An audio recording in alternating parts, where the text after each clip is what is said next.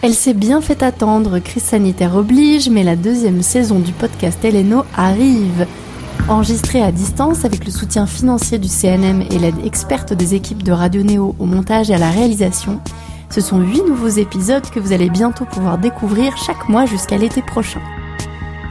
Pour celles et ceux qui nous rejoignent en cours de route, la Nouvelle Onde est un dispositif d'accompagnement lancé en partenariat avec l'IRMA désormais intégré au CNM et le MAMA Festival et Convention afin de mettre en lumière, en valeur et en réseau les pros de moins de 30 ans de l'écosystème de la musique. Je m'appelle Émilie Gonneau et je suis à l'origine de cette initiative.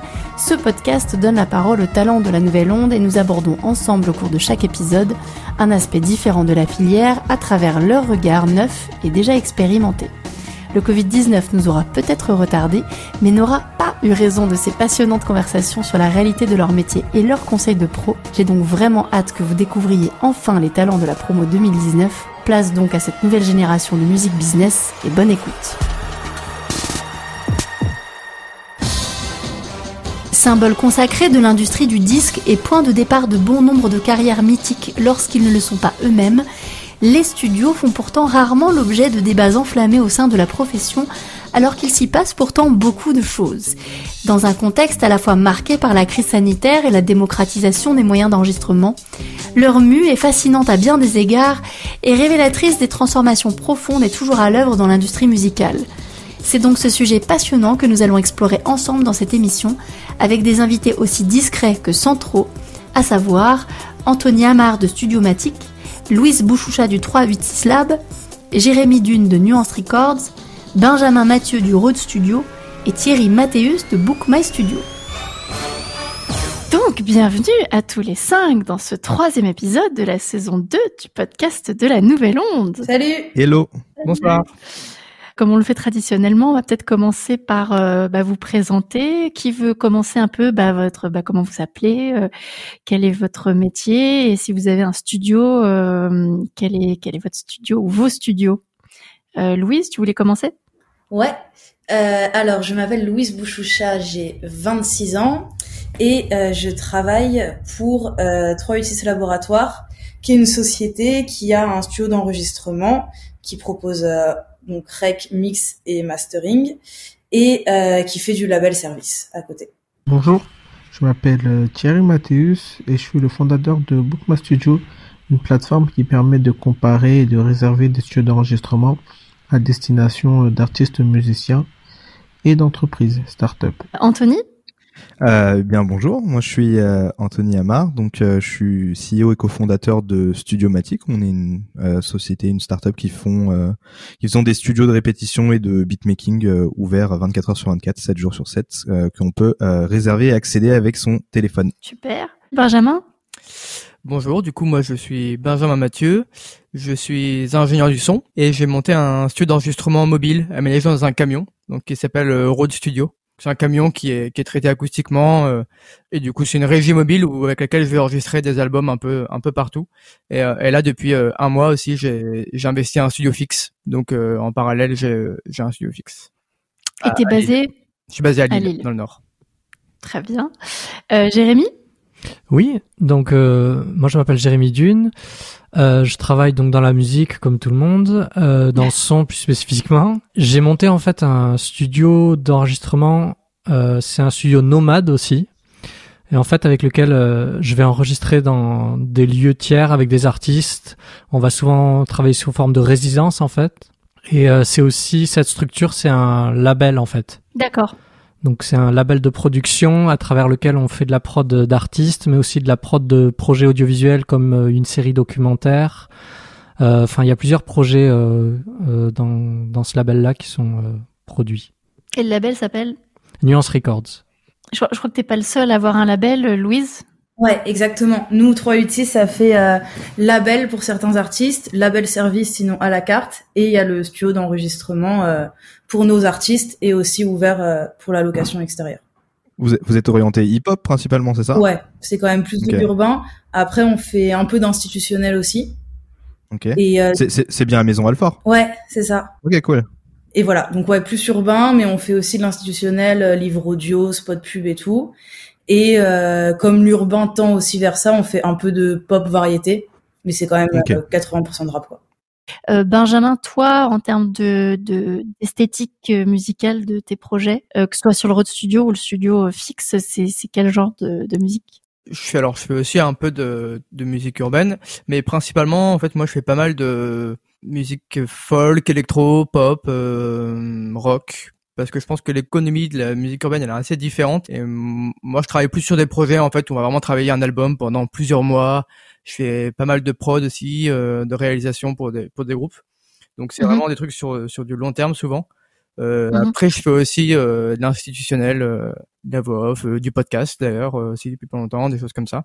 Donc voilà, après je suis assez ouvert, je fais pas mal de choses différentes. Les gens viennent me voir plus pour mon concept de studio mobile et ou bien pour des prods qu'ils ont entendus de ce que je fais et pas forcément parce que je suis spécialisé dans une esthétique en particulier. Mais ça dit le concept du studio mobile, je trouve. Ouais, merci. J'avoue, je connaissais pas euh, avant ce soir, j'avais pas trop vu ce que tu faisais, mais ça, je trouve que le principe, il est vraiment, c'est vraiment cool. Ouais, merci. Bah ouais, ça va. non mais en fait, c'est, euh, à la base, j'avais fait plus parce que ça me coûtait moins cher qu'un studio fixe. Ouais. Et en fait, après, j'ai développé énormément de choses avec et euh, là, ça fait six ans que je l'ai quand même. Et ouais, j'ai plein de projets qui se font grâce à ça. Et en fait, je fais aussi pas mal de live sessions, captation de concerts et du coup, on va vraiment un peu n'importe où pour l'enregistrer. On peut se mettre aussi, on fait des albums euh, à la campagne, euh, à la mer. à la montagne, enfin bon. voilà. C'est le digital nomade de la musique, quoi. C'est ça, exactement. Mais toi, Jérémy, justement, parce que toi aussi, tu as, un concept de studio ou de, de nomade, donc, comme tu le disais. Mais en fait, ça fait vachement écho à ce que raconte Benjamin euh, aux raisons pour lesquelles moi je l'ai fait. Euh, je, en fait, je travaille dans, dans le son depuis 2012 ou un truc comme ça. Mhm. Mais j'ai travaillé pour, euh, j'ai commencé en travaillant pour d'autres studios et je le fais toujours de temps en temps et, euh, et je trouve que les, les, studios ont des qualités folles acoustiquement et que c'est des environnements de travail super chouettes. Mais il y a des choses que je trouvais vachement vachement inspirantes dans l'idée d'un studio nomade. Et c'est qu'aussi j'aime beaucoup travailler l'enregistrement sous forme de résidence. Donc je vais me dédier un mois ou une semaine à un projet, peu importe selon le, le temps et le budget euh, du projet. Mais c'est que vraiment, je vais me consacrer à 100% dessus et je vais en fait vivre sur le lieu d'enregistrement, etc. Et c'est un petit peu euh, hmm. ce que dit Benjamin quand il dit, euh, voilà, je vais dans un lieu et c'est aussi une inspiration et un mood que duquel tu vas t'imprégner. Et ça, ça influence vachement le, le processus de création. Création, enfin d'enregistrement aussi, de captation. De... Parce que même si la, la, chanson est composée, il y a déjà beaucoup d'idées qui vont germer au fur et à mesure de l'enregistrement.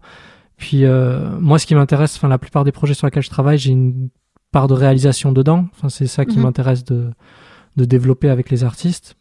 Ah, c'est intéressant parce que, enfin, c'est quelque chose que, que moi j'ai, qui m'a frappé euh, quand, quand j'ai vu dans votre promo, euh, euh c'est-à-dire 2019, euh, 32 moins de 30 et, et lauréat lauréate, c'est qu'il y avait et, et, ça a influencé évidemment les, les, différentes thématiques de, ce, de cette saison du podcast, c'est qu'il y avait beaucoup de choses autour des studios, l'irruption des studios dans cette dans cette promo à l'anneau, et puis même vous étiez au moins deux déjà avoir ce concept de d'aborder l'enregistrement de manière euh, nomade, en tout cas qu'on se rend là où sont les personnes et les projets, plutôt que de nécessairement demander aux gens de venir euh, dans le lieu. D'ailleurs, d'ailleurs, est-ce que ça constitue vraiment, est-ce que ça constitue même un argument marketing en, à, proprement dit, dans le sens où est-ce qu'il y a des gens qui vous contactent spécifiquement parce que vous avez un studio mobile plus qu'ils contacteraient, alors qu'ils pourraient contacter en fait un mec avec un studio fixe ah autour de chez eux? Il y a des gens qui me contactent vraiment pour ça, euh, mais après c'est plus généralement c'est des gens qui qui me contactent pour un enregistrement et puis qui me demandent comment ça fonctionne et quand je leur explique, euh, en fait ça ça ça les rend vachement curieux et ils reviennent une semaine après en me disant bon bah en fait euh, j'ai j'ai réfléchi à l'idée et tout et je trouve ça trop bien. Mais c'est pas forcément les gens viennent pas forcément directement pour ça. Après moi c'est une activité que j'ai développée par les live sessions au début. En fait j'avais développé une idée de faire des live sessions de manière itinérante donc je mhm. montais des studios d'enregistrement éphémères. Et du coup, il y a de plus en plus de groupes qui m'ont contacté pour les live sessions.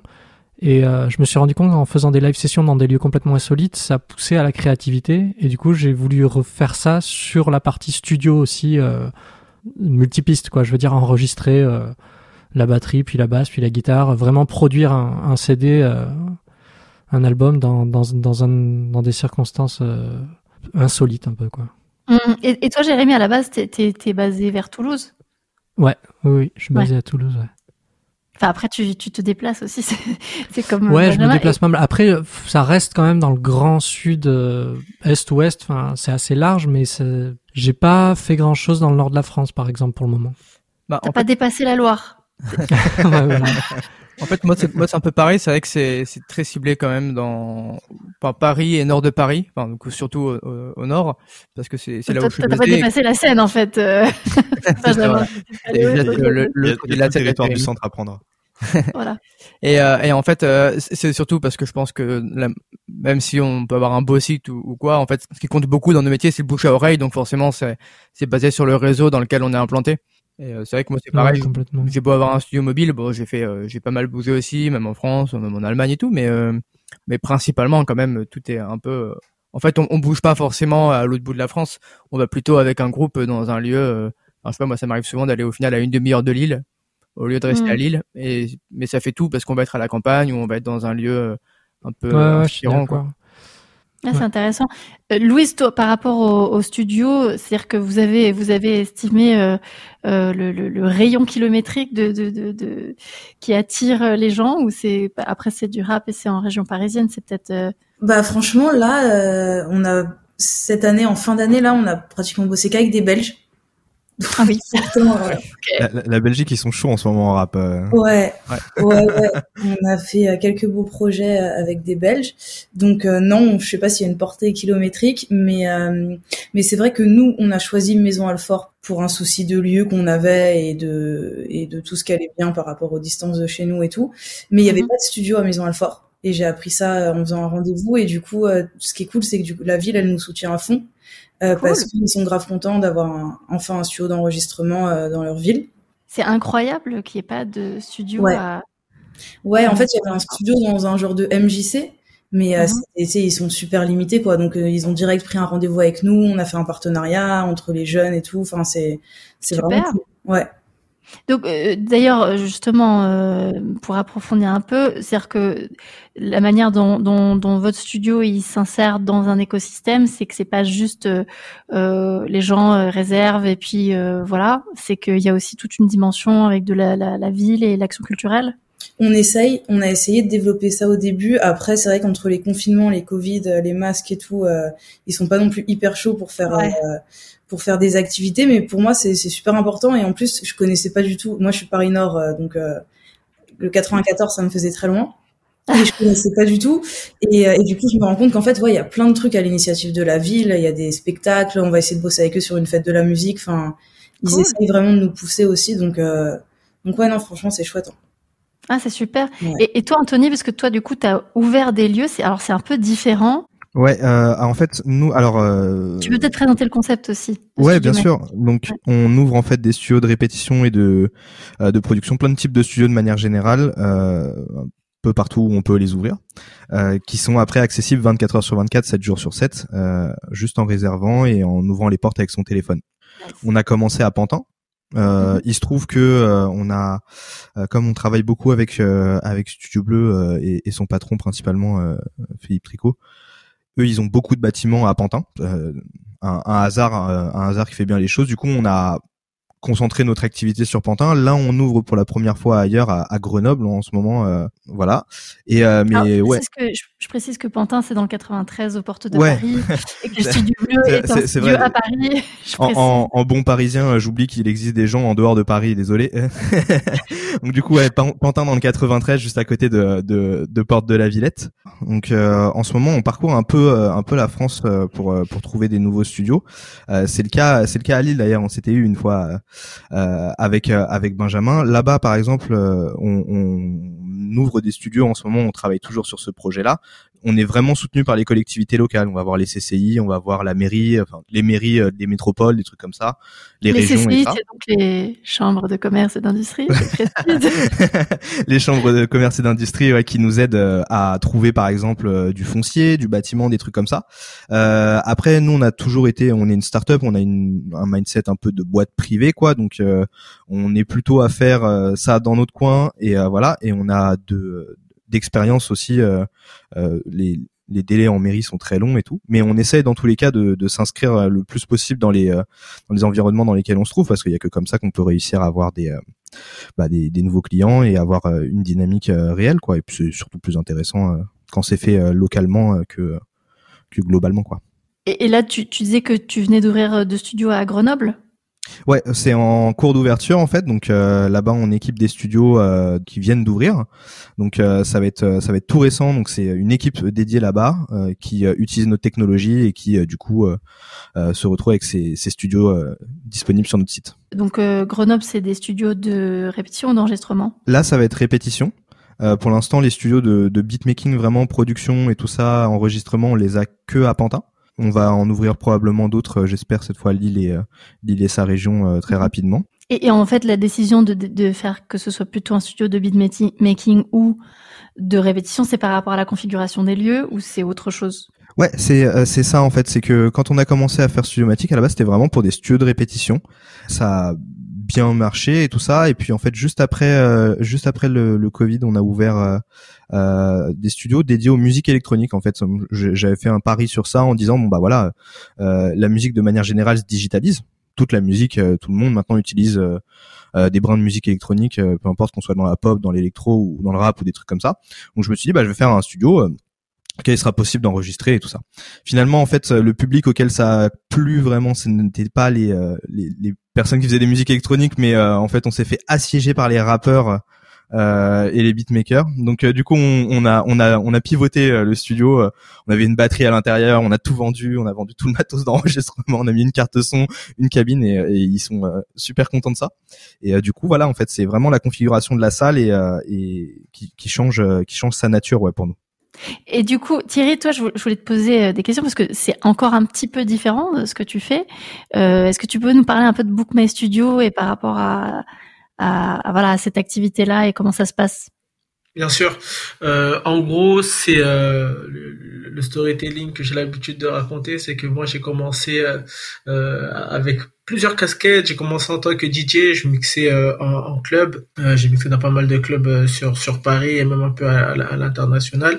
Et j'avais l'habitude de passer la musique des autres et je voulais passer ma propre musique au bout d'un moment. Donc je me suis mis à la composition. Donc je suis devenu compositeur, beatmaker. Ça m'a permis de rencontrer énormément de gens et énormément de gens de, de l'industrie qui étaient signés en maison de disque et du coup de d'aller de, de, dans beaucoup de studios d'enregistrement, des studios d'enregistrement très connus, d'autres un peu moins j'ai compris et j'ai vu qu'avec mon logiciel de composition, bah, je pouvais aussi enregistrer. De fil en aiguille, j'ai euh, j'ai commencé à, à j'ai créé mon propre home studio. J'étais chez moi et, et euh, j'enregistrais euh, les gens qui habitaient proche de chez moi. C'est où d'ailleurs Dans le Blanc-Ménil, dans le 93. Et euh, ce qui s'est passé, c'était que euh, lorsqu'on enregistre dans sa chambre, que tu es étudiant, ta mère elle voit défiler énormément de personnes, et c'est pas c'est pas la meilleure des choses, surtout quand des fois il y a du rap qui est un peu dur. Donc ma mère elle m'a dit bon c'est bien sympathique tes histoires de studio d'enregistrement, mais euh, il faudrait que tu penses à, faire ça ailleurs. Et euh, du coup, je me suis rapproché de la municipalité, moi aussi. Et on a monté une association qui s'appelait Talent et Développement qui permettait en fait aux, jeunes de pouvoir euh, développer leur talent, que ce soit à travers la musique, euh, euh, le cinéma, l'écriture. Et moi, je m'occupais du pôle du pôle musique et du studio d'enregistrement. Et, et, du coup, on avait tous les jeunes. au lieu qu'ils traînent dehors, ils venaient enregistrer chez nous. Et ce qui s'est passé, c'est que au bout de, de, de, deux ans, le studio il a, il a dû fermer. Et tous les jeunes qui avaient l'habitude d'enregistrer, il venait me demander ouais mais Thierry tu sais pas est-ce que je peux trouver un studio pas trop cher. Là j'ai que j'ai que 25 balles. Là j'ai que 50 balles etc et vu que comme je l'ai dit un peu plus tôt euh, en tant que compositeur j'avais fait énormément de studios d'enregistrement bah j'étais devenu un genre d'apporteur d'affaires euh, euh pour, pour, pour, pour, les pour, les, studios. et euh, au début je une base de données ambulante quoi. c'est exactement ça. C'est exactement ça. J'étais devenu une base de données. Et euh, ce qui s'est passé c'était que peut-être, je sais pas, deux, trois ans après, euh, j'ai un ami qui m'appelle et qui me dit, oui, euh, Thierry, là, j'ai besoin d'un studio absolument euh, ce soir-là, de, parce que j'ai l'inspiration, il me faut un studio. Euh, ce jour-là, j'étais, j'étais, c'était pas mon jour, donc du coup, je l'ai envoyé chier. Et je l'ai envoyé, je l'ai envoyé chier. Je lui dis, bah, je lui dis, bah, je cherche sur, je cherche sur internet et je suis sûr que si moi je cherche, je vais trouver. il me rappelle peut-être dix minutes plus tard, j'ai cherché, je trouve pas, s'il te plaît, aide-moi. Donc, euh, j'appelle un ami à moi qui a un studio, je lui demande s'il a pas un créneau d'urgence. Et là, c'est le déclic. Je me dis, ben, mais en fait, il y a un truc à faire. Aujourd'hui, en termes de transparence, euh, les studios d'enregistrement ne sont mm. pas forcément les, les, les, plus transparents. Ça, ça fonctionne beaucoup. Euh, euh envoyez-moi un DM, envoyez-moi un message, appelez-moi, etc. et, et du coup, je me suis dit, pourquoi pas faire une plateforme où les studios pourront mettre directement leur disponibilité. Mm-hmm. Les artistes pourront du coup voir toutes les caractéristiques, que ce soit en termes de d'équipement, en termes de musique, euh, de qui, qui, est enregistré dans les studios, etc. Ça permettra en fait d'avoir toutes les infos et que ce soit totalement transparent en termes de tarifs, euh, etc. Mm-hmm. Après, il y avait aussi des avantages pour les studios euh, que moi, en tant que propriétaire de studio aussi, j'avais j'avais vu. Euh, qui était que ben nous en tant que studio aussi on cherche à avoir un peu de visibilité et on a des problématiques euh, qui je pense vont, vont, parler à beaucoup de personnes ici c'est que on, on, aura des, des artistes qui vont nous de prendre un créneau samedi 14h 18h un créneau très demandé. Euh, mais à la dernière minute vendredi ou le samedi même le matin il va dire bah je peux pas j'ai poney euh, désolé euh, je peux pas faire la séance. Donc euh, du coup c'est un manque à gagner pour euh, pour nous propriétaires de studio. Et le fait d'avoir cette plateforme ça permettait aussi de pouvoir sécuriser tout ce qui était attrait à l'annulation à la dernière minute etc mm. C'est super. Et ça, du coup, Bookma Studio, tu l'as lancé quand? Bookma Studio, je l'ai lancé il y a trois ans. Euh, de manière très informelle. Ça avait commencé avec euh, un, Instagram et une page Facebook. Là, ça va faire euh, deux ans que la plateforme est en ligne. Et vous avez beaucoup de monde maintenant, du coup, ta base de données, tu l'as, tu l'as étoffée, j'imagine? Du coup, oui la, la, base de données, j'ai pu, euh, j'ai pu l'étoffer. Euh, le projet a, a, assez bien fonctionné pour qu'on puisse être aussi sélectionné euh, euh par la station F et le programme Fighters. Aujourd'hui, on a des, des studios d'enregistrement euh, un peu partout en France. On est très concentré en Île-de-France.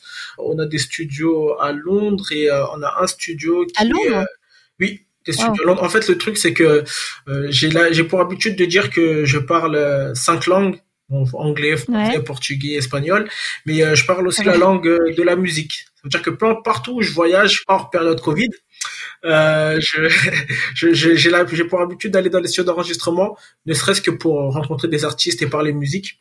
Et de temps en temps, de fil en aiguille, on parle de mon projet et, et certains sont intéressés pour pouvoir me mettre sur la plateforme, etc. C'est super. Et donc tu disais, pardon, je t'ai coupé, mais donc il y avait des studios à Londres, enfin essentiellement en France, Île-de-France, D'autres villes en France aussi euh, On a des studios, euh, un à Marseille. Euh, on a des on a des studios qui sont dans, dans le 59. Euh, donc ouais, on est on est on est dans le nord, c'est ça. Donc on est un peu on a, on a des studios un peu partout. L'objectif, c'est vraiment de, de, de, pouvoir donner la, la possibilité aux propriétaires de studios de pouvoir dire, OK, bon, il y a un studio qui est proche de chez vous. C'est, en fait, c'est ça aussi, ce que j'ai remarqué, c'était que il y avait euh, les artistes euh, ne, ne, sont pas tout le temps au courant que proche de chez eux, il y a des studios d'enregistrement. Et là, ça permet vraiment de donner cette information. Mais c'est très intéressant parce que ça rejoint euh, ce que ce que tu disais, Louise, sur le fait que euh, il avait pas de studio à Maison Alfort et que du coup euh, c'était pas nécessairement accessible aux, aux personnes qui habitent dans ce coin-là. C'est c'est intéressant de voir sur vos différents projets en fait comment le studio, qui soit nomade ou non, qui soit mobile ou non, qui soit implanté, qui soit une plateforme, enfin totalement automatisé, ou que ce soit une, plateforme qui permette de les cartographier, que la question du territoire elle est quand même euh, fondamentale. Et c'est vrai que, que l'histoire du, territoire, c'est euh, euh, quelque chose que, que, que, j'ai vécu, que je vois souvent. un exemple très très concret. moi, j'habite, j'habite encore au Blanc-Ménil. Je suis au Blanc-Ménil. Les artistes de Blanc-Ménil n'enregistrent pas du tout au Blanc-Ménil alors qu'on a un studio d'enregistrement et à vrai dire plusieurs studios d'enregistrement dans la municipalité. Pourquoi? Parce qu'ils ne sont pas au courant que sur dans, que dans la ville on a des studios qui sont euh, abordables. Après, euh, c'est fou. Et du coup, ils enregistrent Aujourd'hui, ils enregistrent, ça, ça, fonctionne beaucoup au bouche à oreille. Ah, j'ai entendu que tel artiste mm. enregistre, enregistré dans tel studio, bah du coup, bah, je vais aller, aller, je vais aller dans ce studio parce que je cherche à avoir la couleur euh, de, de tel ou tel artiste. Il y avait une mm. période où euh, beaucoup de, d'artistes de, de, de Blanc-Ménil enregistraient à, à, Pantin. Anthony parlait de mm-hmm. Pantin. À Pantin, on retrouve Pantin. Ouais. Et, euh, et vers, vers, les, vers les studios bleus, parce qu'il y avait un studio là-bas et euh, un ingénieur du son qui avait une couleur bien particulière. Et du coup, ils suivent énormément la tendance. alors que proche de chez eux, des fois il y a des il y a, des studios d'enregistrement qui peuvent aussi correspondre à ce qu'ils attendent. Et derrière, c'est juste prouver que nous, on est capable et qu'on a fait ceci, qu'on a fait cela. C'est aussi un moyen pour Studio de pouvoir mettre en avant le catalogue aussi des, des, des studios d'enregistrement et dire que bah, nous, on a déjà enregistré tel ou tel artiste. Est-ce que Louise ou, Anthony voulaient rebondir par rapport à ça? Nous au début c'était vraiment du bouche à oreille et du coup donc au début c'était vraiment enfin ils cherchaient pas un truc en particulier parce qu'on avait encore rien fait et que notre ingé son avait mixé quelques titres pour nous euh, dans des studios extérieurs en faisant lui-même le mix mais il n'y avait pas encore eu de vrais trucs qui avaient marché qu'il avait mixé et, euh, et après quand on a bossé sur un ou deux autres gros projets on a eu des demandes vraiment extérieures de gens qu'on connaissait euh, vraiment pas, qui ont juste vu qu'on avait été tagués sur Instagram, du coup qui sont venus ah session et tout. Donc c'était cool. Nous, par exemple, donc il y a notre ingé son qui est résident principal et de temps en temps, comme il faut quand même qu'il dorme, euh, le week-end ou le soir, euh, quand même, d'autres ingés qui viennent euh, qui viennent travailler avec nous.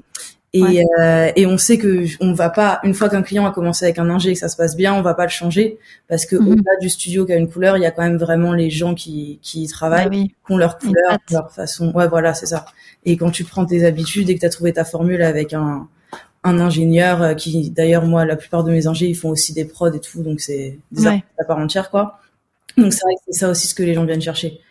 Anthony tu voulais rebondir euh, alors moi j'ai moins de euh, j'ai moins de contact avec les, les, les, personnes directement. Et puis nous comme on n'a pas d'ingé son on n'a pas forcément de couleur particulièrement. Mais par contre euh, je comprends tout à fait cette histoire de euh, les personnes appellent un petit peu enfin ils ils s'attachent à un seul et unique studio. Et ils vont à que celui-ci où ils voient pas forcément qu'il y en a d'autres autour de chez eux. C'est pour ça que j'adore les, les, les, les initiatives comme celle de Thierry en fait parce que elles permettent vraiment de donner la visibilité à des studios qui n'en ont pas forcément et, mhm. euh, et, euh, et, surtout à permettre en fait à des clients de trouver vraiment le studio dont ils ont besoin au bon moment et tout ça ce qui est ce qui est forcément un petit peu plus dur. Nous on voit souvent euh, plein de gens qui nous appellent pour tout plein de types de demandes.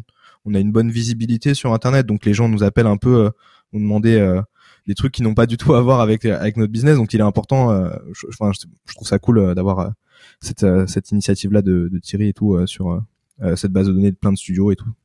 Carrément. Et quand tu dis que les gens vous appellent sur des choses qui n'ont pas grand-chose à voir, c'est quoi par exemple? J'ai ah, vraiment des, des clients de ça va de franchement j'ai des clients de vraiment tout type on a de, des clients évidemment de, des musiciens tout à fait tout à fait standard jusqu'aux personnes comme on est ouvert 24 24 bah il y a des gens qui viennent par exemple faire des podcasts avec des gens sur des autres fuseaux horaires donc ça, ah, c'est des ah, ah. demandes qu'on a. On a des demandes d'office religieuses. Des, ça, c'est des demandes loufoques qu'on a. Euh, donc des gens qui viennent vraiment enregistrer des, des, des worship sessions, des trucs comme ça. On en a beaucoup. c'est une, une niche incroyable.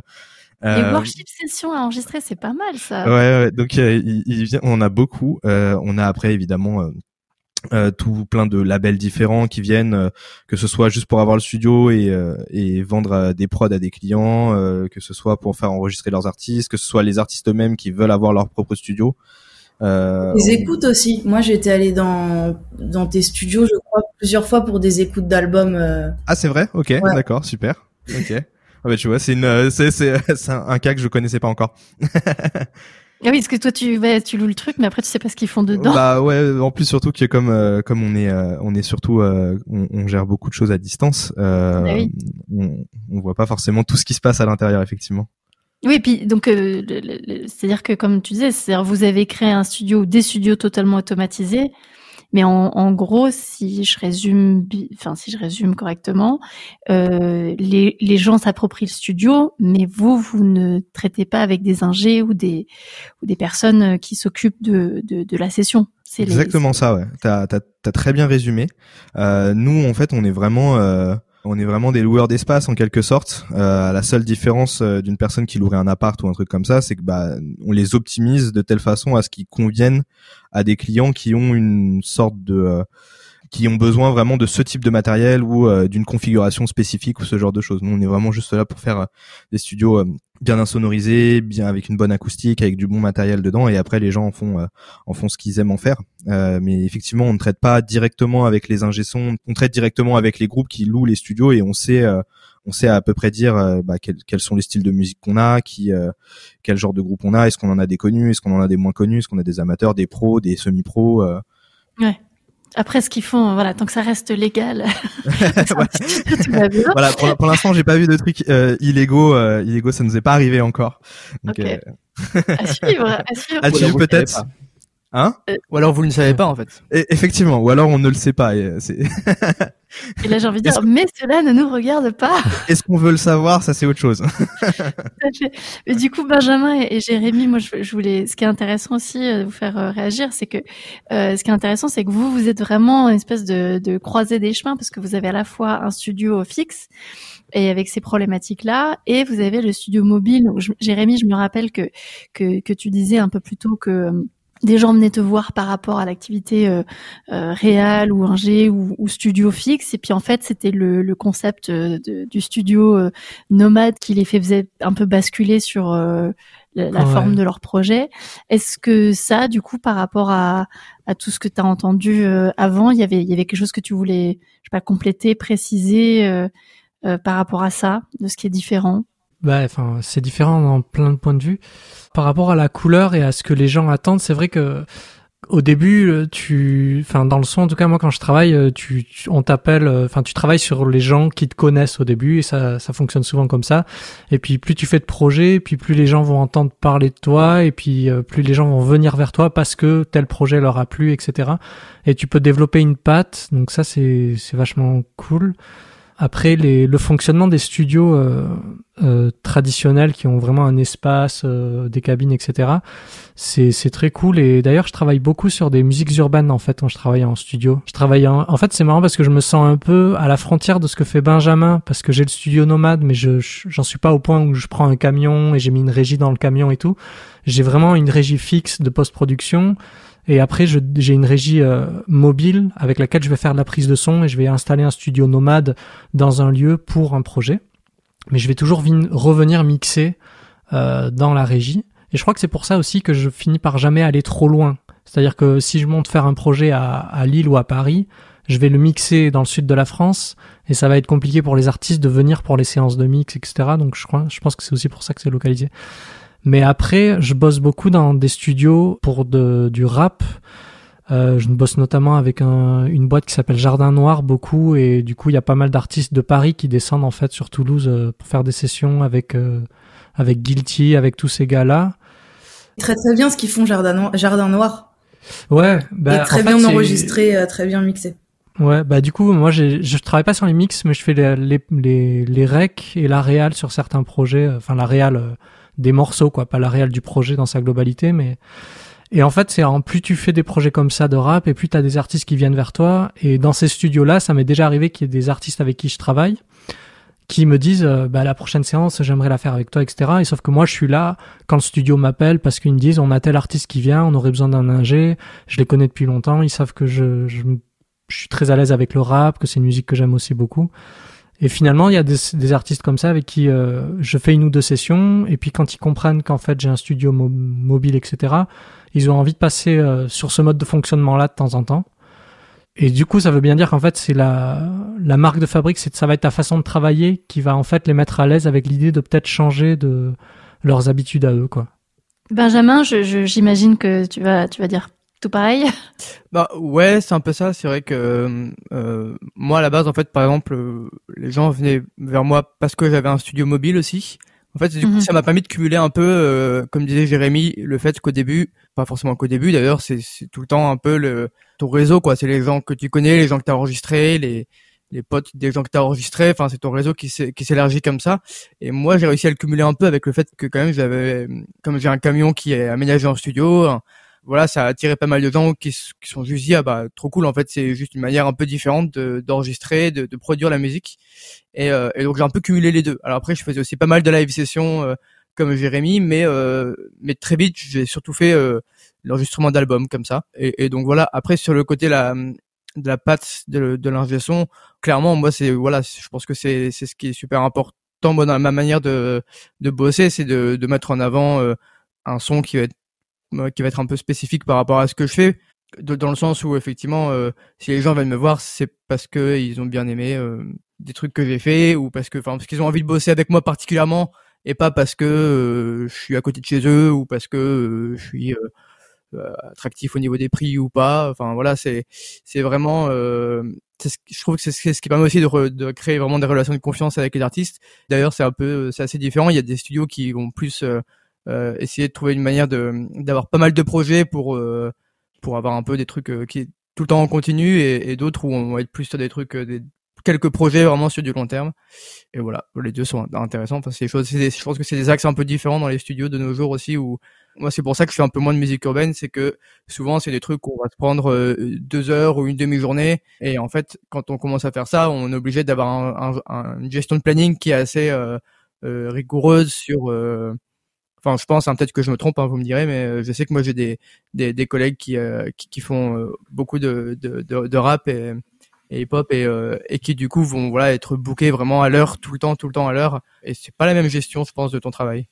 En fait, ce qui s'est passé, c'est que lorsque ah, j'ai ce qui s'est passé, c'est que lorsque j'ai monté euh, euh la, la, boîte, j'ai dû faire aussi une petite enquête de marché euh, par, par, rapport aux artistes, à leurs attentes, etc.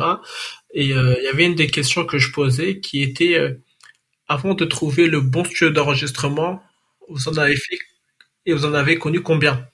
Très bien. Et euh, la réponse qui est revenue, euh, c'était que généralement, ils avaient connu entre 3 et 4 studios d'enregistrement avec des ingénieurs de son différents. et euh, ce qui s'est passé, et ce qui se passe souvent, c'est que lorsque les artistes se professionnalisent dans un premier temps, et dans un deuxième temps, lorsqu'ils trouvent un ingénieur du son qui est en en symbiose et qui comprend la musique de l'artiste, généralement, ils restent avec eux. et ne, et ne ils vont pas forcément changer à chaque fois. Et euh, ça fait qu'on est, on est face à deux choses par rapport pour les studios d'enregistrement. Il y aura une phase très économique qui va être que un studio d'enregistrement, il faut le payer quand on est en fixe. Il faut payer les loyers, il faut payer l'ingénieur du son, etc. Donc, leur objectif, ça va être de remplir un maximum d'heures. Et il y aura la deuxième façon de penser, qui va être que ils vont, on va travailler sur des projets.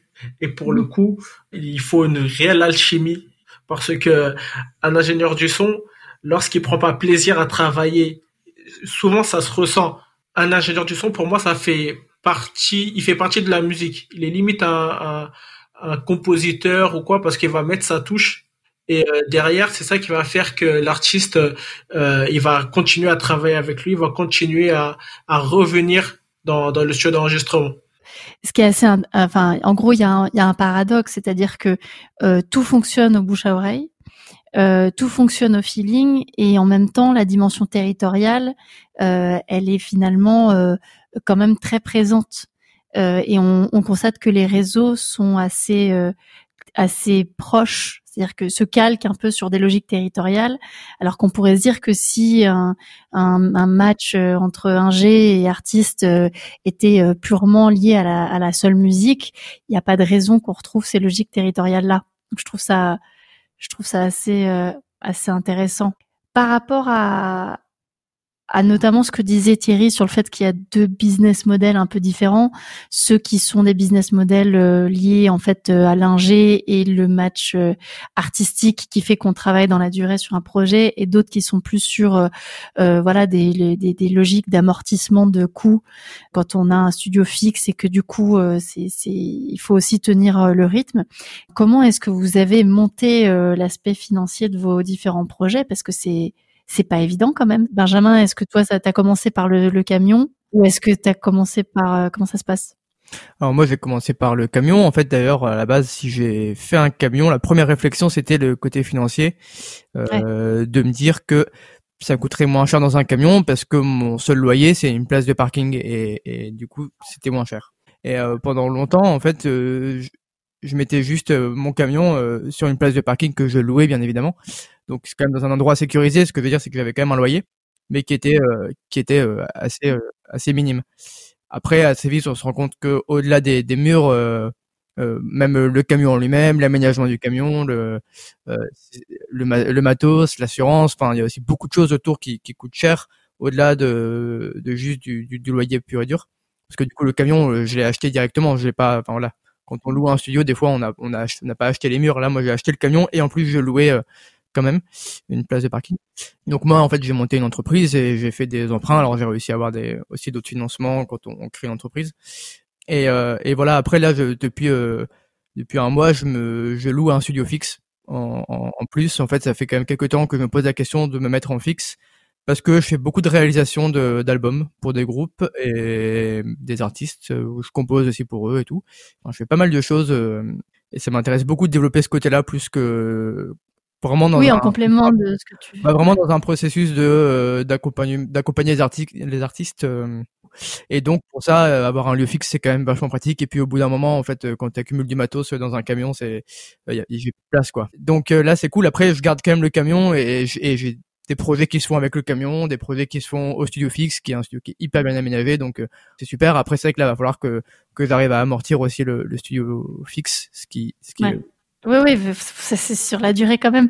Jérémy, toi, sur euh, pareil au, niveau du montage financier, comment ça Bah, en fait, c'est euh, Mathieu, euh, Benjamin, pardon, l'a très bien résumé. En fait, moi, quand j'ai lancé ce, ce studio-là, c'était pour deux problématiques. Il y a une, d'une part, en fait, t'es face à, à un loyer à payer et en fait, selon la taille du studio que tu vas prendre, tu vas avoir un loyer plus ou moins grand. Et si tu veux pouvoir accueillir n'importe quelle formation, il va falloir que tu aies quelque chose de vraiment grand. Mais du coup, tu vas être obligé de facturer beaucoup plus cher parce que même pour des formations plus petites, enfin, je trouve, en fait, je trouve que le problème de, de l'économie des studios euh, normales, est, elle est pas très actuelle par rapport au mode de fonctionnement de la production musicale de nos jours. En gros, c'est les musiques urbaines qui sont les plus produites et les plus rentables, et c'est, c'est celles qui nécessitent le moins d'espace. Mais en même temps, si on a envie de se faire plaisir et d'accueillir d'autres styles musicaux et d'être plus ouvert, on est obligé d'avoir de plus grands espaces. Enfin, c'est c'est un peu compliqué. Et, euh, et après, moi, c'était tout simplement parce que euh, pour faut bien commencer quelque part quand on veut être autonome. Et du coup, il, faut bien. Euh, enfin, on a un budget forcément limité au début, quoi. Mais euh, j'avais pas envie, en fait, de monter quelque chose et de devoir me retrouver à faire des projets qui me plaisent pas juste pour payer un loyer. Hmm. Pour moi, la, la plupart des studios, en fait, fonctionnent trop comme ça. Et je me suis dit que je voulais pas reproduire ce schéma-là. Et après, euh, je pense que ce que Benjamin propose et ce que j'essaie de faire aussi, c'est qu'en fait, on, on propose vraiment une expérience en fait en proposant ça. Donc, c'était euh, offrir une alternative et quelque chose de créatif euh, au-delà de, juste enregistrer un morceau. Mais je pense qu'en fait, les deux doivent coexister il y en a pas un qui est mieux que l'autre. Euh, pour revenir aux musiques urbaines et au rap, quand je travaille avec des rappeurs dans d'autres studios, euh, et qui me demande, enfin voilà, on commence à discuter, de travailler sur euh, des séances d'enregistrement nomades, etc. En fait, on en vient vite à la conclusion où je leur dis, mais je pense pas que ce soit le bon modèle pour toi, en fait, parce que comme le dit Benjamin, c'est des gens qui travaillent à l'heure, à la demi-journée, ils, ils, écrivent leurs chansons de manière assez éparse dans le temps, c'est un peu clairsemé, quoi. Et en fait, euh, si on travaille sous forme de résidence, ben, pendant une semaine, tu vas devoir leur facturer le studio et c'est plus pour des gens qui ont besoin d'expérimenter ou de chercher leur son ou de enfin hmm. c'est une expérience vachement plus immersive quoi. Hmm, c'est intéressant. Louise du coup c'est euh, parce que on entend beaucoup euh, studio rap enfin là on pense tout de suite à Métis et à toi. Donc euh, toi par rapport à ça notamment aussi le modèle économique tout ça par rapport au fait que c'est des gens qui prennent au max de la journée, je suis un peu d'accord. Après, comme je vous disais, nous, on a fait pas mal de, de beige là ces derniers temps. Donc eux, ils prenaient un Airbnb à côté du studio et ils nous ont pris euh, plusieurs jours consécutifs. Mais pour le coup, non, nous, justement, on a quand même fait attention à avoir une, euh, une cabine grande parce que même si c'est mm. du rap et que c'est des musiques urbaines et tout, il y a, dans nos beatmakers, il y en a beaucoup qui, qui jouent, qui sont musiciens. Et du coup, on a la place, par exemple, de rentrer une batterie. Là, on a fait nos premières prises de batterie la semaine dernière et tout pour une prod. Donc, c'est cool. Et je pense que de plus en plus, même les musiques urbaines, elles tendent vers euh, des trucs un peu live session, vers des, des formats où il y a quand même de l'acoustique, de la musique et tout. Donc, je pense pas que une petite cabine, ça puisse suffire aujourd'hui pour vraiment produire un truc de A à Z. Et, euh, et pour le modèle économique, euh, du coup, nous, ouais, en fait, il y a le studio au sous-sol et au rez-de-chaussée nos bureaux. C'est quand même un espace qui est un peu grand, donc c'est sûr que la question du loyer s'est posée. Euh, pour les débuts et monter la boîte et tout, le matos, on a eu euh, un prêt de la région, mhm. puis un prêt ah, bancaire. un tout cool parce qu'on avait eu le prêt de la région. Ouais. Il faut parler ouais, en prête qu'aux, gens qui ont, qui ont déjà tout ça. Ouais. Et voilà, et du coup, on avait un de nos artistes qui avait signé, donc ça nous a fait aussi un petit. On avait une petite trésorerie pour le début, quoi. Et heureusement, parce qu'on a commencé avec le confinement et tous ces trucs. Donc, oh là là, oui, bah oui. oui ça on, a vraiment commencé pile, euh, nos... on a fait tous les rendez-vous en janvier, et pour les premières sessions, ça a été confiné. Ouais. Et je me rappelle d'ailleurs que l'ingé son avait dit euh, je, je, dors sur place. Ouais, exactement. Bah, il s'était confiné au studio, il avait fait que du mix. Euh, D'accord. mois, quoi. Il a dormi un peu quand même ouais, ouais, ouais, ça va. C'est confortable. Et après, donc nous, notre modèle économique, il est quand même basé sur le studio. On s'est dit que quoi qu'il arrive, on aurait le studio normalement qui est censé pouvoir nous faire vivre, quoi, et payer les charges et tout. Mais euh, comme on fait aussi plein de services, on fait de la distribution, on fait de l'édition, on fait du management, on fait des, de la promo. On a, ouais, voilà, exactement, via Artichaut aussi et euh, des concerts aussi via Artichaut. On a quand même d'autres rentrées d'argent. Et les mois qui sont un peu plus creux ou euh...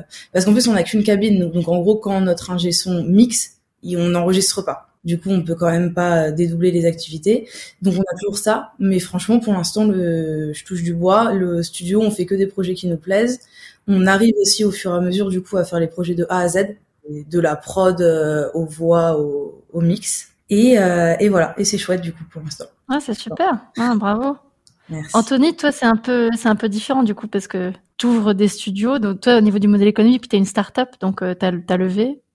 Comment ça se passe? Non, on a en fait euh, euh pas, pas, du tout. Alors nous, on est euh, contrairement à ce qu'on pourrait croire, complètement autofinancé. on n'a ni eu prêt, ni eu euh, trucs de la région ou ce genre de choses. En fait, euh, j'ai commencé moi. Euh, d'ailleurs, c'est hyper intéressant euh, d'entendre Jérémy et Benjamin là-dessus. En fait, il, semble avoir quand même une une partie inhérente en fait du coût fondamental d'un studio qui semble être véritablement un problème. Et, et, et, je rejoins tout à fait ce que disait Jérémy tout à l'heure sur le fait que c'est plus du tout adapté en fait au mode de production mmh. de musique actuelle, c'est évident.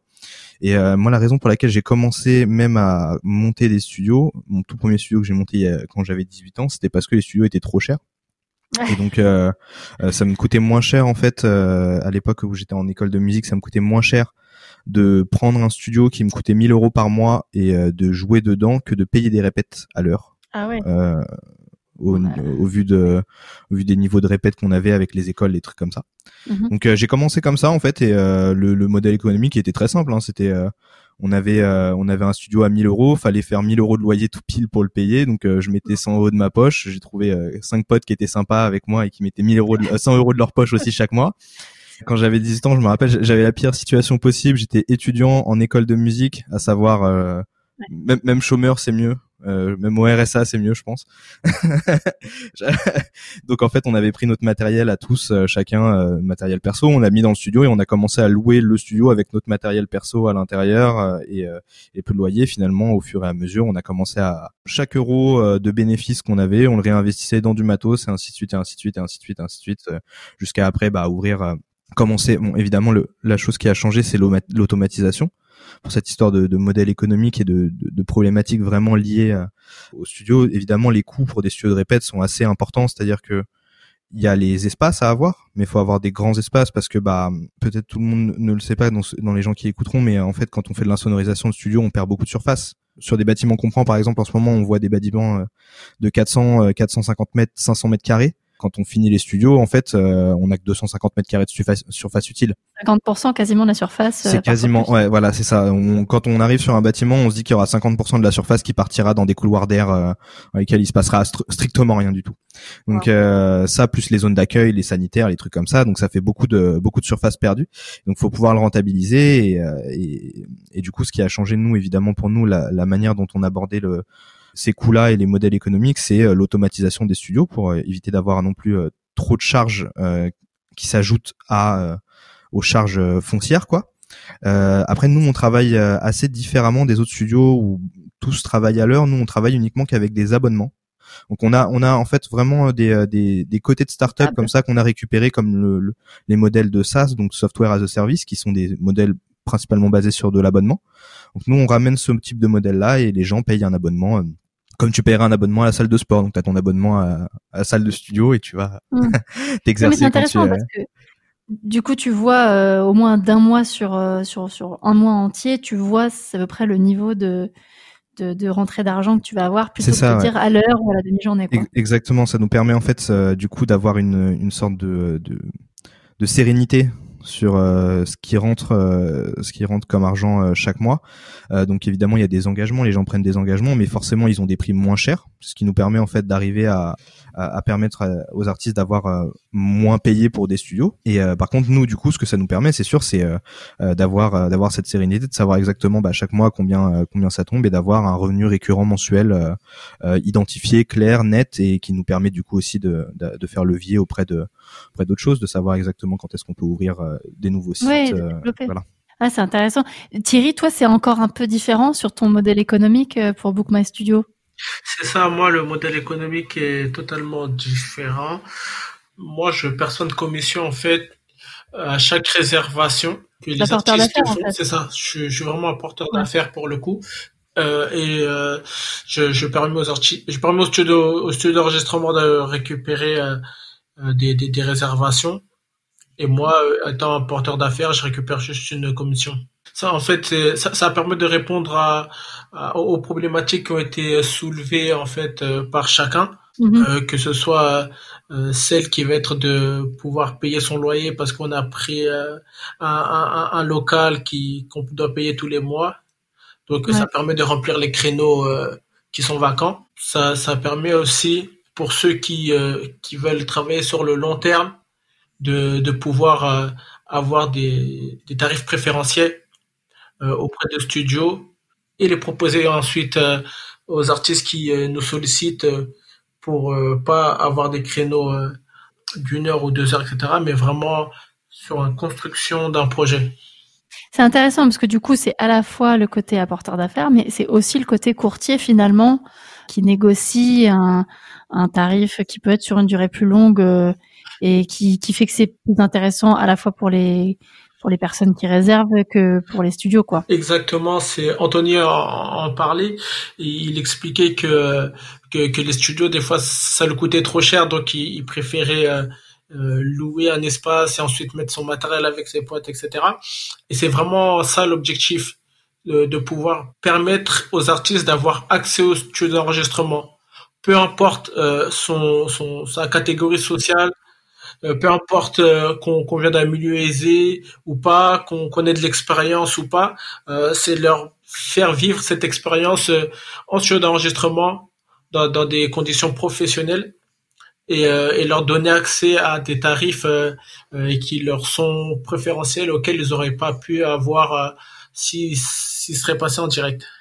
Ouais, c'est c'est intéressant parce que il y a quand même un, un, fil conducteur dans tout ce que vous dites tous les cinq. C'est la question de l'accessibilité et le fait que on, trouve le type de studio, le type de presta aussi, euh, le type de conseil artistique et de de, de collaboration artistique qui nous conviennent quel que soit le type de projet qu'on ait en fait. Et ça c'est ça c'est intéressant parce qu'on voit que c'est sous plein plein de formats, euh, ça prend autant de formes différentes que de que de projets et de personnes. Donc ça c'est ça c'est hyper intéressant. Et du coup, moi je me demandais parce que c'est quelque chose qui a commencé à être euh, évoqué un petit peu, mais en termes de modèle économique, euh, en termes de besoins, le modèle habituel ou historique des studios est pas très adapté. Comment est-ce que vous vous voyez l'évolution de la question des studios, même si elle est vaste, dans les années à venir, je sais pas si c'est les cinq ans, les deux ans, et je, je parle même pas du Covid, mais euh, par rapport à voilà, c'est c'est c'est quand même quelque chose qui euh, qui est en train d'évoluer, ne serait-ce que par euh, toutes les initiatives que vous avez montées. Comment est-ce que vous voyez ça évoluer dans les dans les années à venir, Anthony? Comment je vois évoluer ça? Alors déjà nous de ce qu'on voit en tout cas de, euh, de, de la façon dont, dont, les gens consomment nos studios et, euh, et sur cette histoire d'accessibilité qui euh, je trouve reste quand même le nerf de la guerre euh, sur les studios. Comment enfin l'accessibilité dans le sens euh, accessibilité financière accessibilité même géographique accessibilité d'horaire et tout ça bien sûr. Donc ça sont des choses assez compliquées.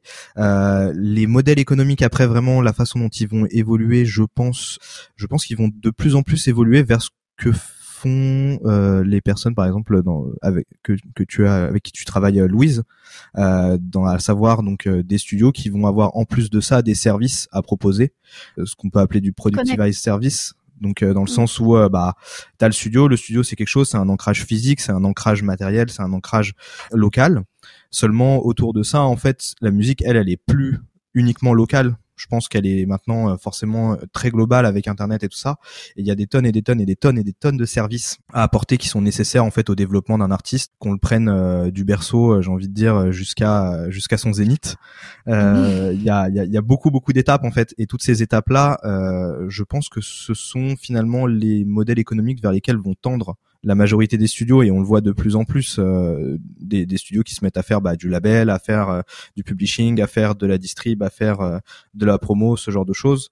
Nous, c'est des trucs qu'on qu'on a essayé. On essaie, on a essayé aussi la formation, par exemple. On s'est rendu compte que beaucoup d'artistes étaient malheureusement mal informés sur les aspects business de la musique. Moi, c'est de, de, cette façon-là que je vois un peu l'évolution, l'évolution des, des, modèles économiques sur les studios, et aussi lié beaucoup à il y a beaucoup tout ce qui est technologie et tout ça. Donc nous, par exemple, euh, sur les, les, les studiomatiques principalement, on a beaucoup de d'objets connectés euh, du style, bah voilà, système d'enregistrement autonome et ce genre de choses qui permettent à, à des artistes d'avoir euh, un petit peu plus que que juste une répète, donc de repartir avec leur enregistrement de répète facilement ou d'avoir d'autres choses, des, des upsells en fait. On travaille beaucoup là-dessus, donc des casiers pour stocker, tous les éléments en fait qui vont venir un petit peu autour du matériel, comment dire, des consommables voilà, en fait, le studio en soi, maintenant tout seul, uniquement nu euh, dans son aspect locatif. C'est un produit d'appel, en fait.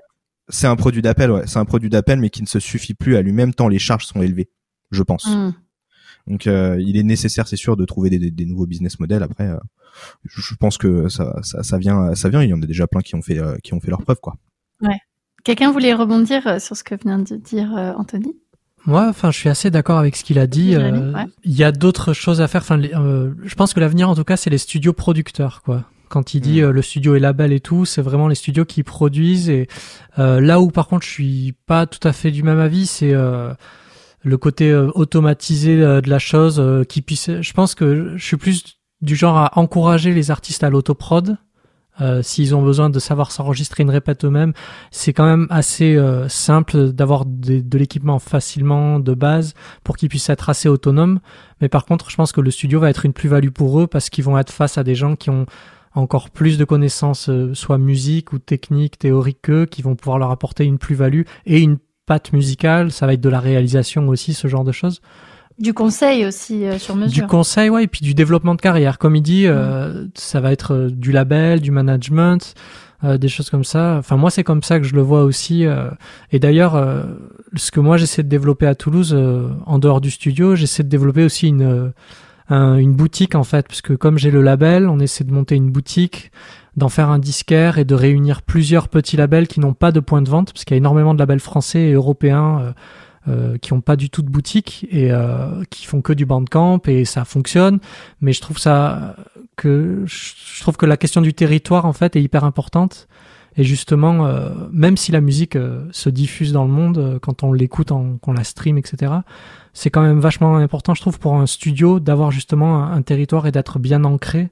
Et euh, donc moi, le, le, modèle économique que j'aurais en tête, c'est en effet être producteur d'artistes et être force de proposition et, les aider à développer leur carrière, mais être aussi un point de rencontre où ils peuvent euh, distribuer leur musique ici, où ils peuvent, euh, les gens peuvent venir écouter de la musique et les artistes et le public peuvent se croiser et que ça puisse être aussi un, un point un peu fédérateur pour d'autres labels indépendants qui ont besoin d'un point de vente, ce genre de choses en fait, c'est vraiment, tu, tu, oui, c'est un lieu au sens large, euh, un point de convergence euh, où les gens se sentent chez eux, en fait, que ce soit pour euh, produire, réaliser la musique, que ce soit pour l'acheter en format physique, que ce soit pour écouter. Pour venir l'écouter, faire une release quand un album sort, faire un concert en acoustique, que, que, en fait le, les artistes puissent, puissent rencontrer leurs premières audiences aussi mm. physiquement.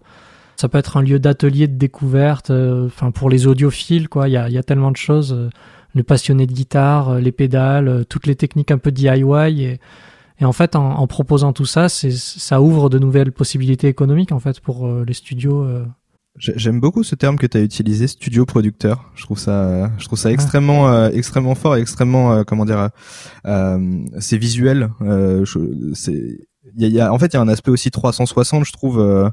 Enfin, l'accompagnement de manière générale et même la, la gestion 360 de, autour de l'artiste, quoi, qui est, qui finalement, je pense, peut faire partie aussi beaucoup des business models autour tout l'accompagnement qui va, qui va là-dessus. c'est très intéressant.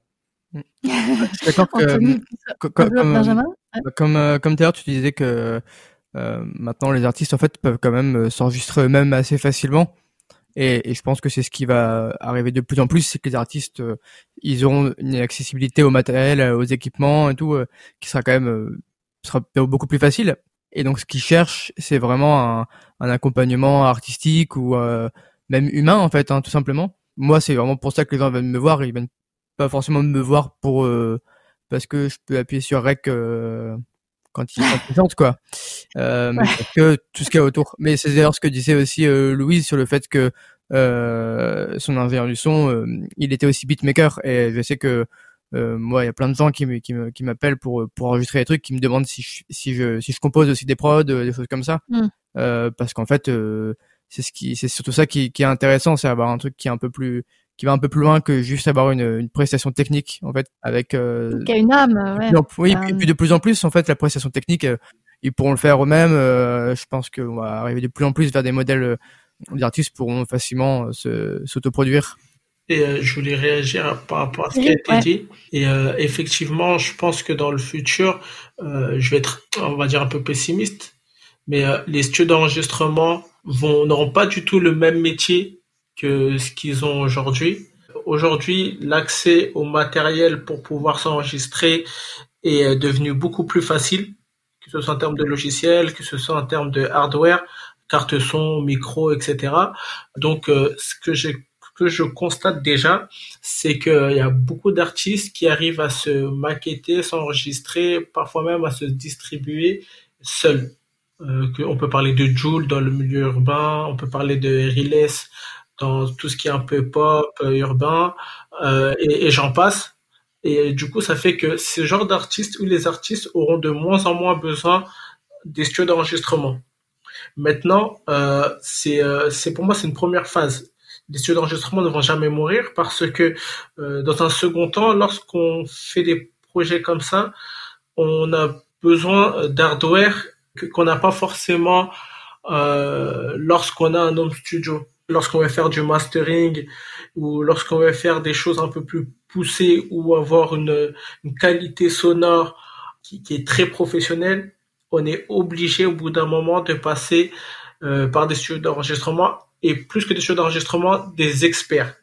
Ce qu'ils veulent, c'est euh, l'ingénieur du son qui a fait ceci, la personne qui a masterisé tel projet, parce que euh, ce qu'on constate, c'est que le grand public aujourd'hui, en termes de qualité sonore, euh, il, est, il est moins regardant parce que la musique, on la consomme sur les plateformes de streaming.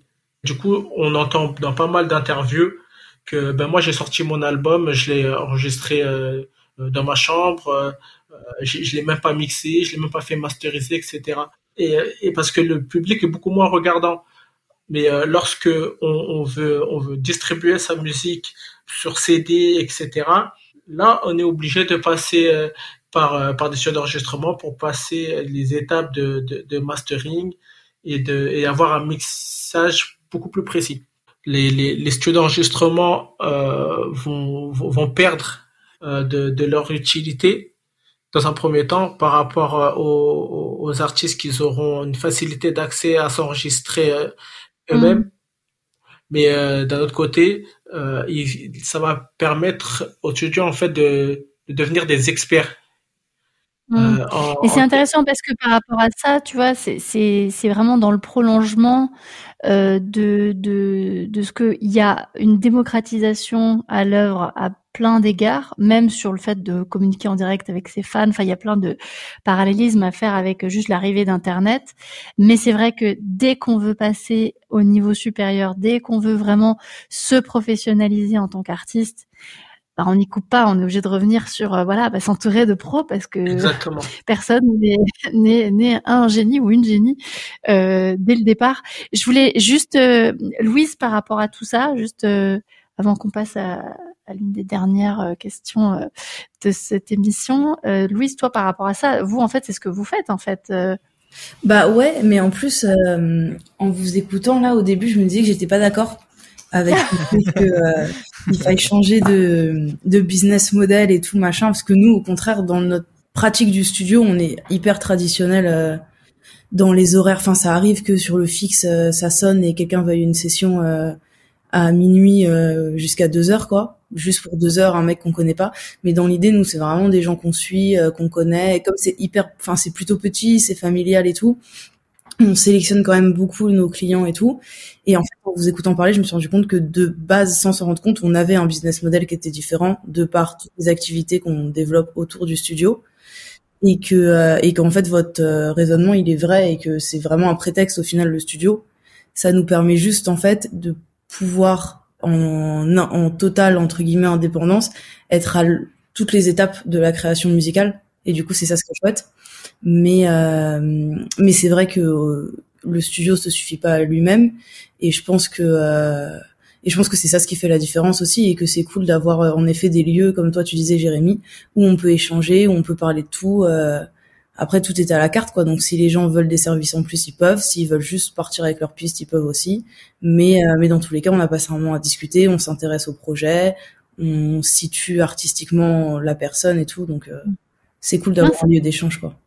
Ah non, mais c'est intéressant parce que ça m'amène à, cette question qui est quand même euh, euh, bah pour les personnes qui nous écoutent, il y a peut-être euh, euh des voilà quelqu'un, euh, plusieurs personnes qui se disent tiens moi j'aimerais quand même bien monter mon studio, ça me tente.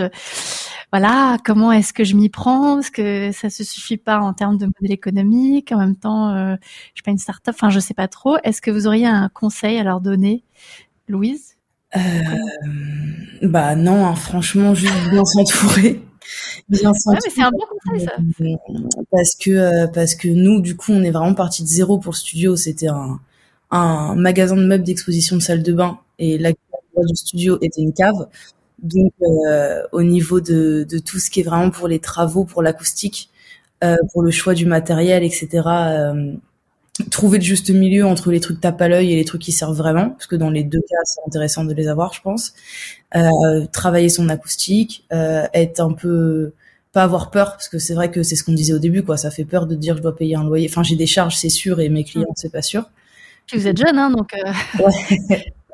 mais, euh, mais voilà, quoi, de, de tenter le truc, de bien s'entourer pour tout ce qui est le choix, euh, choix matériel et, euh, et physique pour le lieu de, de profiter d'avoir un studio et de pouvoir faire de la musique n'importe quand.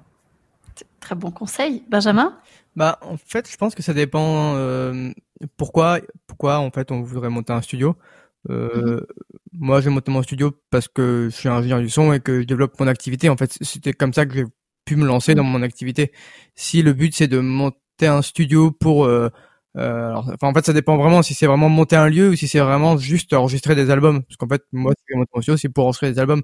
C'est pour ça que, en fait, le conseil que je donne à des gens qui veulent se lancer plutôt en tant que ingénieur du son, producteur de musique, c'est déjà en fait d'enregistrer, euh, de, de commencer déjà sans avoir même de studio. Justement, maintenant, avec euh, du matériel un peu moindre, on peut avoir euh, on peut faire vachement de choses et que en fait si son but c'est vraiment de développer son activité on peut commencer dans tous les cas sans avoir de studio et puis après on peut commencer modeste ou justement y aller d'un coup euh, euh, en tout cas euh, c'est vraiment du coup de mettre l'accent sur le côté euh, ses compétences et, ce qu'on peut ce qu'on peut faire parce que c'est ça qui va qui va jouer sur le fait que le studio va va, va se lancer ou pas va fonctionner ou pas. Après si le modèle est, est différent et que le but, c'est vraiment de, trouver euh, un modèle de soit de, location. Il y a aussi des studios qui, qui, des gens qui montent un studio et qui vont le louer à un ingé son.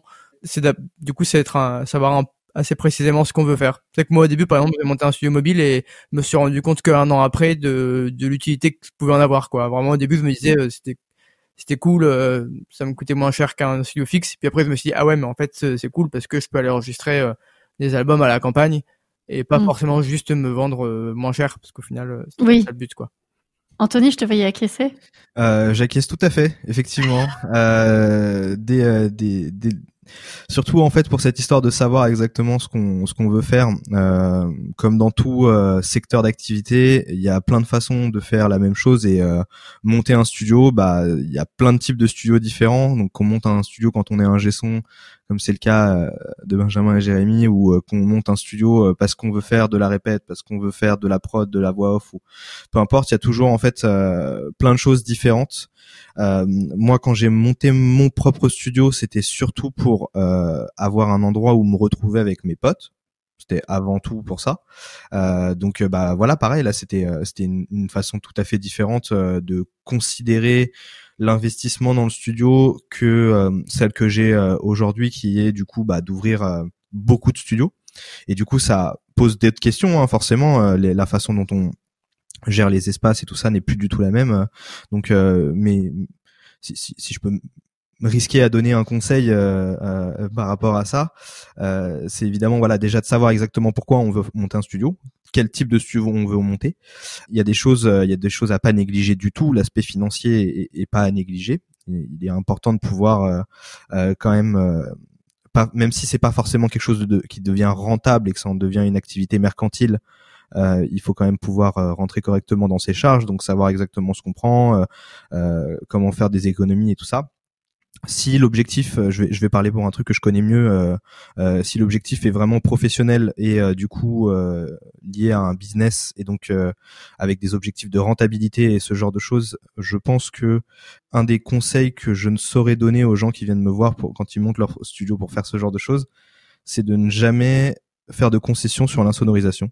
Ça paraît être hmm. un conseil un peu, euh, un peu, euh, un peu bizarre, mais euh, mais mais ne jamais faire de concessions sur l'insonorisation, ne jamais faire de concessions sur les accès et toujours être à l'écoute des personnes qui viennent dans les studios parce que les personnes qui savent ce qu'elles ont besoin, c'est pas enfin dans moi dans ma boîte c'est clairement moi la personne euh, qui euh, ne sait pas du tout euh, ce qu'elle fait.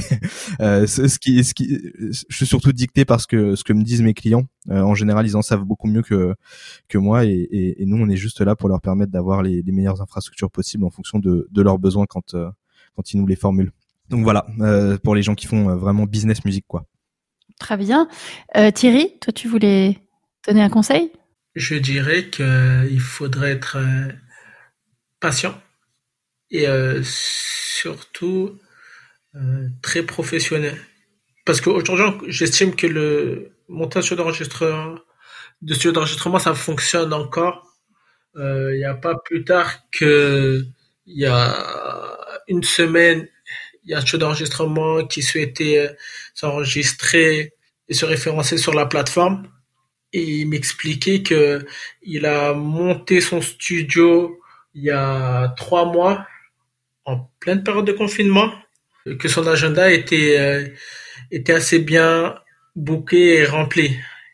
Et euh, ça, c'est dû au fait que euh, il était très professionnel et surtout que bah, du coup ça, ça le permettait d'avoir une, une, bonne image et le bouche à oreille faisait faisait le reste. Le, le conseil que je peux donner, c'est professionnalisme et euh, musique de qualité. Très bien, très bon conseil. Jérémy? Je, je conseillerais, euh, enfin je sais pas, c'est un peu euh, présomptueux, mais faudrait, je pense, qu'il faut réfléchir, faut vraiment savoir ce qu'on veut faire en fait. Parce qu'il y a plein de façons, vraiment faire un mood board, se dire qu'est-ce qui nous intéresse vraiment. Il y a, il y a des gens, ils veulent être ingé son, mais en fait, ils aiment que mixer. Il y en a, ils, aiment, ils aiment pas mixer, ils aiment faire le recording, ils aiment ils aiment faire des propositions et, euh, et en fait ça déjà ça va beaucoup t'orienter dans la dans le design de tes espaces, dans le nombre de mètres carrés que tu as besoin, le style de musique, faire euh, faire une étude de marché. Euh, en fait, enfin à peu près tout ce que j'ai pas fait, je crois, mais je conseillerais parce que je l'ai, moi je l'ai vécu d'une manière assez spontanée et je me suis laissé guider, mais en fait plus ça va et plus avant de faire les choses, bah, je les écris. Euh, je me renseigne, je bien s'entourer en fait. Au début, on sait pas trop ce qu'on fait, et puis au final, on, on se rend compte que c'est en, en, échangeant aussi ces idées avec d'autres personnes, en, en, trouvant les bonnes personnes avec qui travailler si on veut pas le faire seul. Enfin, il faut, faut savoir s'entourer. On va tout ce que les autres ont mmh. déjà dit. Oui, il faut à la fois ne pas partir bille en tête, mais savoir suivre son intuition, mais voilà, tout en faisant le travail de fond. Euh, pas, pas se laisser décourager par contre, parce que oui. je pense qu'il y a personne qui va vous dire vas-y fonce, fais-le. Il y a des gros enjeux quand même.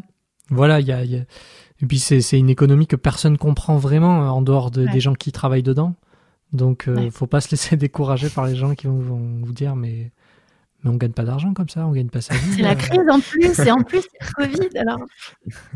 Les, gens font de la musique dans leur chambre. Enfin, non, non, il faut pas, faut pas se laisser décourager par ces choses-là. Et si on a une vision et une idée, faut, faut le faire, mais il faut y réfléchir, quoi. Tout à fait. Très bien. On va, on, arrive, euh, on arrive à la fin de cette émission. Je vais vous poser une dernière petite question. Votre actu là dans les dans les mois à venir? Après, bien sûr, dans la, dans la page dédiée sur le site de la Nouvelle Monde, qui est dédiée à chaque épisode du podcast, euh, on aura tous les liens vers vos studios, vos boîtes, etc., vos projets aussi, si vous en avez euh, qui sortent de vos, de vos consoles. Jérémy? Euh, ouais, alors euh, bah, pour ma part, le 12 mars, il y a le premier EP d'un artiste qui s'appelle Renard, euh, que j'ai produit qui sort. On a sorti deux singles en janvier et en février. Mhm. Euh, et du coup, ça, c'est une grosse fierté parce que c'est un an de travail. On a passé beaucoup de temps, on a travaillé beaucoup d'arrangements. Enfin, c'est quelque chose de. C'est dans un style pop baroque. Donc, on a vraiment essayé de reproduire euh, une musique très cinématographique qui rappelle un peu les, les années 60 du cinéma et tout. Qui a été adoubé par Rolling Stone, je crois, France. Euh, oui, on a fait, euh, enfin, on est passé dans, dans une playlist à Rolling Stone. Euh, il y a peut-être eu un article aussi. Mais euh, ouais, donc ce projet qui me tient vraiment à cœur et que je que je défends beaucoup. après, on a un documentaire qui qui vient de sortir, donc pour la série From Play to Rec, qui est produite par le label aussi, sur un artiste qui s'appelle Slim Paul, qui est un artiste de blues français qui est, euh, que j'adore et c'est aussi un documentaire euh, que j'ai j'ai pris beaucoup de plaisir à réaliser, à produire et et je travaille ensuite sur la suite de la série en ce moment et From Playtorek aussi propose des séances d'enregistrement public. Mhm. Donc on n'a évidemment pas pu en produire depuis un moment à cause du confinement. Mais euh, on est en train de travailler sur la suite du projet et c'était devenu un peu des rencontres pro, donc on espère pouvoir reprendre ça là dans les mois à venir on voit d'où viennent euh, voilà cette idée des rencontres et de la rencontre humaine. c'est important. Ah oui, mais enfin c'est vraiment c'est au fur et à mesure en faisant des projets que tout s'est dessiné euh, peu à peu pour moi. Mm. C'est pour ça que je dis qu'il vaut mieux y réfléchir parce que euh, les gens gagneraient tellement de temps s'ils s'ils faisaient pas ça en fait. C'est vrai, c'est vrai. Benjamin, toi, ton actu? Alors j'ai toujours plein de mix et mastering et tout pour des artistes, euh, des, podcasts aussi là bientôt. Mais euh, du coup, je parlais de, de pareil d'albums que j'ai réalisé parce que je pense qu'on aime bien en parler parce qu'on y passe énormément de temps, donc on a vraiment ah envie euh, que, que ça fasse quelque chose. Donc là, c'est j'ai un album que j'ai réalisé pour un groupe qui s'appelle un artiste qui s'appelle Dévoré et ça fait euh, c'est pareil, ça fait euh, pas mal de temps, un peu plus d'un an qu'on bosse dessus, donc on, on a aussi envie que ça sorte. Et en plus, on, je, enfin voilà, c'est pareil, c'est un peu une des premières réalisations que euh, que j'ai faites et du coup c'est assez important pour moi. Et aussi j'ai mon album à moi que j'ai fait, donc euh, c'est vrai qu'à peut-être tout, tout le temps où j'enregistre pour tout le monde, où je fais des trucs pour tout le monde, bah là cette année euh, je me suis mis à mon album à moi. Enfin, je suis pas tout seul, hein, on, est on est deux à composer dans le projet. Et euh, donc qui devrait euh, donc ce projet s'appelle euh, Farrelson et c'est pareil un album qui devrait voir le jour peut-être pas dans, dans, dans deux mois mais en, courant 2021 courant 2021 voilà et, c'est, donc redis le nom de, du, du projet artiste en tout cas ton projet artiste alors mon projet à moi s'appelle Farrelson d'accord on mettra tous les liens tu, tu joues tu joues de quoi dedans du coup? Alors on, on, est deux et c'est un projet on va dire folk électronique. Mhm. Voilà, pour être très large et que pour ne, ça, ça, veut rien dire. Mais en gros, moi je fais, euh, je fais du, du chant, euh, guitare et, euh, et des synthés en fait. Génial, ok. Voilà. Louise? Alors, euh, moi il y a le projet d'un artiste qui s'appelle Didi, D-E-A-D-I, qui sort fin mars. Euh, pour le coup, ça n'a pas été enregistré au studio, enfin chez nous, ça a été enregistré euh, au studio de locaux euh, qui est connu quand même sur Paris, euh, studio de Néochrome.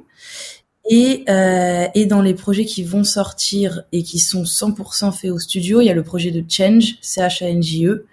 Pareil, projet rap qui va sortir en mars également, février-mars.